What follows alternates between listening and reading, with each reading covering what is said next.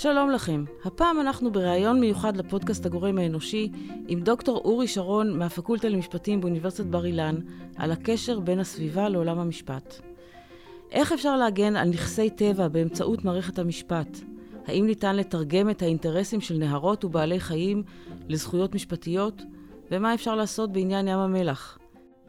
הרעיון הוקלט בוועידה השנתית למדע וסביבה שנערכה באמצע יולי על ידי האגודה הישראלית לאקולוגיה ומדעי הסביבה. איך באמת אפשר להגן דרך המשפט, דרך המערכת המשפטית על נהרות, על uh, בעלי חיים, על חולות שנגמרים? יש איזושהי דרך לעשות את הדברים האלה?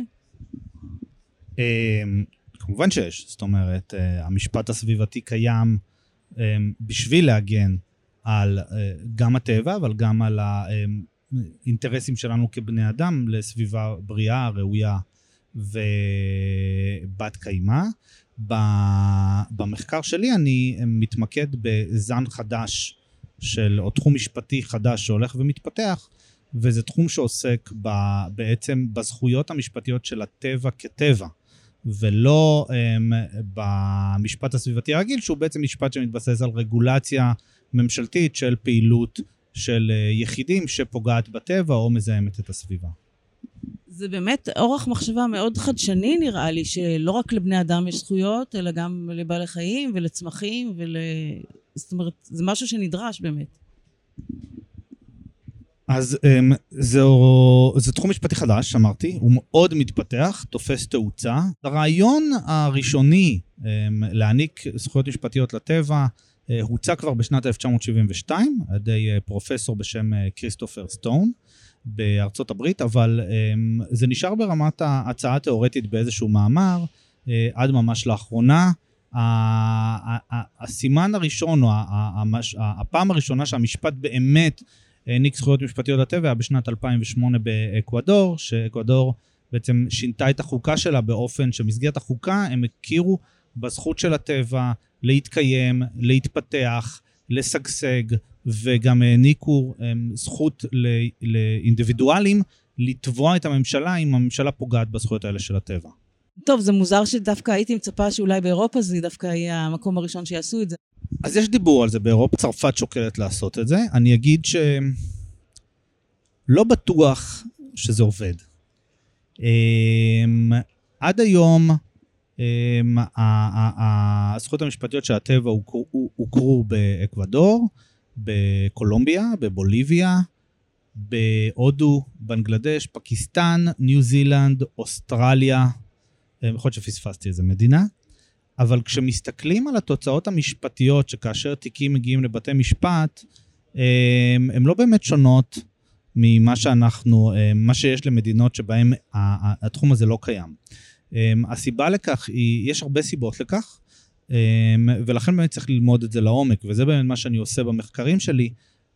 אני, אני מתמקד בשאלות הפרקטיות, האם באמת אנחנו יודעים לתרגם את האינטרסים והצרכים של הטבע לזכויות משפטיות, או שזה נטו נשאר ברמה הדקלרטיבית. זאת אומרת, אנחנו באים ואומרים, אנחנו מכירים בזה שלטבע יש זכות להתקיים, אנחנו רק לא יודעים איך לייצג אותו בבית המשפט, כי בית המשפט זה המצאה אנושית שרק בני אדם באמת מתדיינים בה.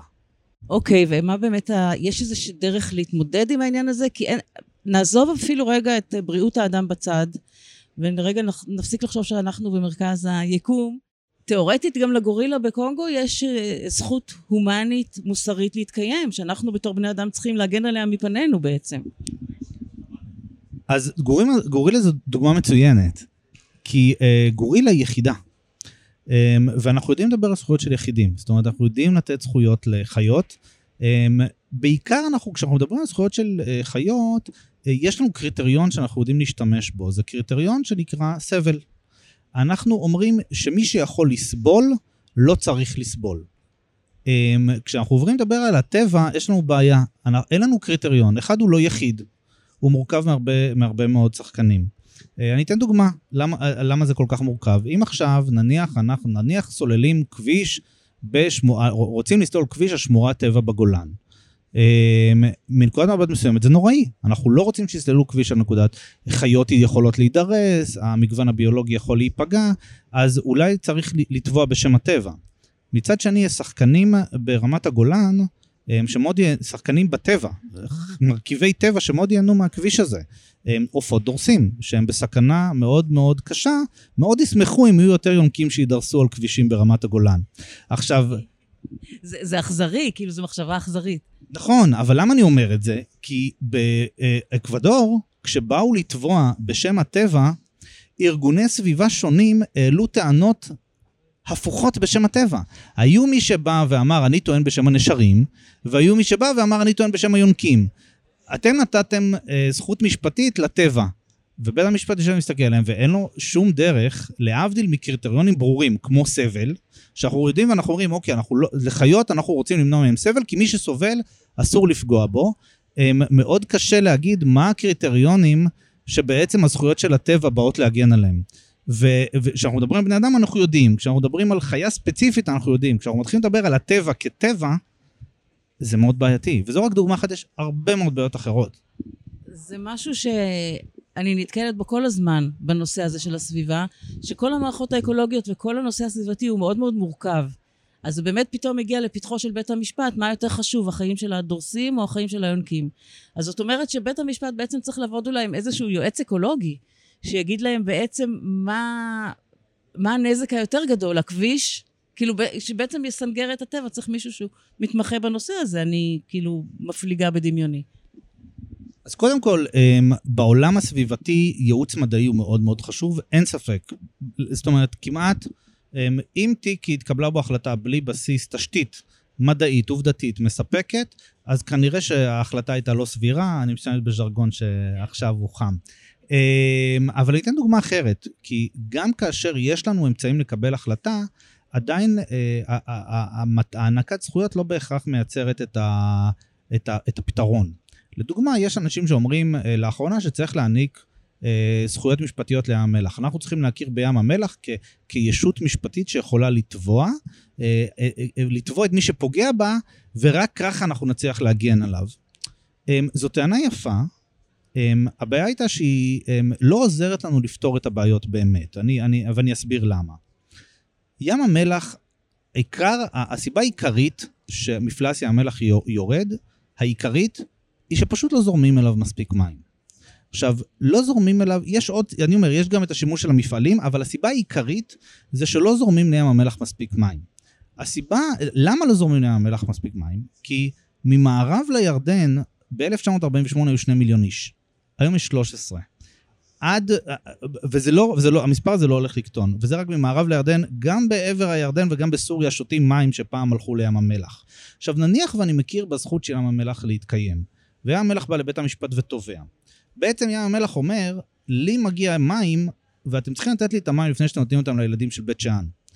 אני לא רואה בית משפט שמקבל את הטענה, זאת אומרת, אחלה, יש לך זכות להתקיים, הכרנו בישות שלך, אבל הילדים מבית שאן לא ימותו כדי שהמפלס שלך יעלה. ההחלטות הן תמיד מאוד מאוד מורכבות, ולא בטוח שבית משפט הוא המקום שיכול לפתור אותן. עשינו פרק על ים המלח לא מזמן. זה בערך חצי-חצי, הנושא של מי הירדן והנושא של מפעלי ים המלח. את, בנושא של מפעלי ים המלח שמרוויחים כל כך הרבה כסף, לפחות בזה הרבה יותר קל לטפל. אין ספק. זאת אומרת, אחד, זה לא רק הירדן, זה גם נחלי הקדרון שלו, הקדרון שלו בהכרח זורם, מים שיורדים בירושלים כבר לא זורמים לים המלח, ומים שהיו זורמים על, על הערים בירדן כבר לא, כי תופסים אותם, אז זאת אומרת, יש לנו בעיה, זה אחת. נכון שזה יכול לעזור חלק מהדרך, אבל אז אנחנו מוצאים את עצמנו עם בעיות אחרות. אחת הבעיות היא, ש, והטענה היא שכאשר יש לנו קונפליקטים כל כך משמעותיים, אחת הטענות, שוב, אני, אני, אני מציג את הטענות השונות, היא שמי שצריך לקבל את ההחלטה בסוף, זה בסוגיות האלה, שיש אינטרסים אנושיים סותרים, זו המערכת הפוליטית. ואם אנחנו נעביר את זה לבית המשפט, אז האמון של הציבור בבית המשפט יכול להיפגע, כי הוא בעצם מקבל החלטות פוליטיות. אז יש, אה, ויש גם קצת מחקרים שמראים את זה, שהכרה במעמד המשפטי של, אה, של הטבע, של נכסי טבע, ובעצם לאפשר להם לעמוד, בעצם on par level, בסדר, מדברת על זה שאני נכנס לבית המשפט וים המלח נכנס לבית המשפט, ואנחנו שווים, אוקיי? בעצם, לשנינו יש זכויות משפטיות ושנינו תובעים. אני אומר, מגיע לי מים לשתות, אוקיי? והוא אומר, לא, מגיע לי מים וה... להתקיים. ואחת הטענות היא שהמוכנות הציבורית לדבר הזה היא מאוד נמוכה. ו- ו- וה- והציבור, אם, הציב, אם, אם ציבור, וראו את זה בחו"ל, חקלאים שהתחילו להפסיד ל- לישויות אה, טבע, זה עורר התנגדות ציבורית מאוד חזקה מתוך תפיסה שהציבור עדיין לא מוכן ובית המשפט לא צריך לעשות מהלכים האלה, מי שצריך לעשות מהלכים כאלה זה הפרלמנט. זה מהבחינה הזאת זה ברור, כמו שאמרת, ילד בבית שאן וים המלח, אה, גם ילד ברבת עמון או לא משנה איפה. השאלה היא מה קורה עם, אני שוב חוזרת על מפעלי ים המלח שיש להם אחריות ויש להם גם המון המון כסף, אולי הם יכולים לתת חלק מהכסף שלהם לשיקום ים המלח. שאלה מצוינת, אז אני אגיד ככה, אני, אמ, העמדה שאני אמ, מחזיק בה, היא שבהחלט אפשר לייצר ישויות אמ, אקולוגיות שמגיעות לבית המשפט. אבל במקום לדבר על מה ים המלח רוצה, בואו נדבר על מה אנחנו רוצים מים המלח. אני לא מתחמק בכלל. תראי, אה, כשאני שואל מה ים המלח רוצה, צריך להבין שהמפלס של ים המלח עולה ויורד מיליוני שנה. לפני 11,000 שנה מפלס ים המלח היה יותר נמוך ממה שהוא היום. אז לבוא ולהגיד שים המלח רוצה להיות יותר גבוה, לא, ים המלח לא רוצה יותר גבוה. אנחנו רוצים שהמפלס של המלח יהיה יותר גבוה, כי זה טוב לנו כחברה, כי אכפת לנו מים המלח, כי אנחנו חושבים על ים המלח כנכס לדורות הבאים, כי אנחנו חושבים שלים המלח כולנו צריכים ליהנות ממנו. עכשיו, אנחנו חושבים שהממשלה לא עושה עבודה מספיק טובה בזה, אין בעיה. אוקיי, אנחנו כציבור צריכים לפעול. אנחנו יכולים לפעול באמצעות המערכת המשפטית. אנחנו יכולים להקים ישות שנקרא לה ים המלח, שהמטרה שלה לנהל את ים המלח, בסדר? לתבוע בשמו על נזקים שלו, לדאוג לו. אבל הישות הזאת צריכה להיות ישות שמאגדת אינטרסים אנושיים בים המלח. אותם אינטרסים שהרגע דיברנו עליהם, יש הרבה ישויות כאלה. למשל, יש לנו רשות ניהול נחל, בסדר? יש לנו רשויות ניהול אגניות בעולם. הן שואלות מה האינטרסים האנושיים באגן הנחל הזה, ואיך אנחנו מנהלים אותו יותר טוב. אפשר לעשות את זה, אולי צריך לעשות את זה, אבל ברגע שאני מתחיל לדבר על מה ים המלח רוצה, אני נכנס לבעיות שאני לא מצליח לפתור אותן. ואנחנו רואים, דרך אגב, שבעולם, במקומות שבהם הכירו בזכויות של ישויות אקולוגיות, בגלל שבתי המשפט לא יודעים לפתור את התשובות האלה, כמעט תמיד הם הולכים מהעמדה של הממשלה. עכשיו, זה מחזיר אותנו אחורה, כי אנחנו רואים הממשלה לא עושה עבודה עוד מספיק טובה, אז אנחנו מקימים ישות ובסוף בית המשפט הולך עם הממשלה. חזרנו לסקוויר 1, אבל השאלה אם ייעוץ סביבתי הולם, אם אי אפשר לא לנסות לייצג אינטרסים אנושיים, אלא את ה...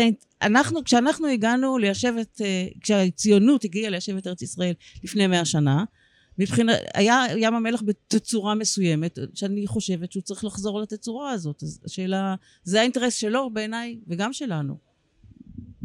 אבל שוב את אומרת, זה האינטרס שלו בעינייך. את לא יכולה לשאול את ים המלח מה הוא רוצה, וגם אני לא. אבל שוב אני אומר, ולכן, בסוף בסוף, האמונה שלנו, איפה ים המלח, איך ים המלח צריך להיראות, היא תפיסה סביבתית אנושית. לנו יש עמדה אנושית איך, איך, איך ים המלח צריך להיראות. אפשר להקים ישות שהמטרה שלה זה להקים, להגשים את המטרה הזאת. היא צריכה להגשים את המטרה שהיא להביא את ים המלח למקום שבו אנחנו, הציבור של מדינת ישראל, חושבים שהוא צריך להיות. וזה מעולה, ואם אנחנו נקים אחת כזאתי, והיא יכולה לנהל את ים המלח, יכול להיות שהיא יכולה להשיג את המטרה הזאת יותר טוב מהממשלה. אבל אם אנחנו באים ומדברים בשם ים המלח, אנחנו נכנסים לבעיות שבתי משפט לא יודעים לפתור. אני אגיד, יותר מזה, צריך לזכור בעיות סביבתיות הן שיקוף של בעיות אחרות, חברתיות, כלכליות, פוליטיות, מוסדיות. זה לא מצחיק, או זה, זה, לא, זה לא סתם שהמדינות העיקריות שבהן הכירו בזכויות של אה, הטבע, הן מדינות הן יחסית כושלות, עולם שלישי, אוקיי, מדינות מתפתחות, שלא ממש מצליחות להגיע להסדרים הראויים בכל התחומים שבהם, אה, בהם, ש, שאותם תיארתי. אז אחת הטענות היא שרואים שגם המדינות האלה באקוודור ממשיכים לשרוף uh, את הג'ונגלים, בבוליביה ממשיכים לתת היתרים לקידוח נפט בשמורות טבע, למרות שהחוקות שלהם קובעות שהטבע יש לו זכויות uh, חוקתיות וצריך... ואחת הטענות של אנשים היא ש, שבהיעדר יכולת ל, ל, להשיג יעדים סביבתיים אמיתיים, מעדיפים ללכת ל... אמ, אמירות אה, הצהרתיות מאוד יפות, שלא באמת ניתן לעשות איתן שום דבר. ואני אומר, אני חושב שלטבע יש ערך בפני עצמו, ואני חושב שזה חשוב שנחנך את הילדים שלנו ככה.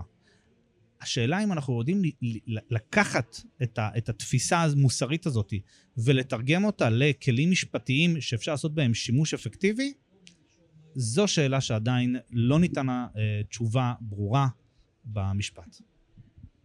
אני מבינה את זה, כי שוב, אנחנו מדברים על מערכות סופר מורכבות, עם קשרים סופר מורכבים ביניהם, ועוד לא נמצא כאילו הדרך לתרגם את המורכבות הזאת לעולם המשפטי. זה בעצם מה שאתה אומר.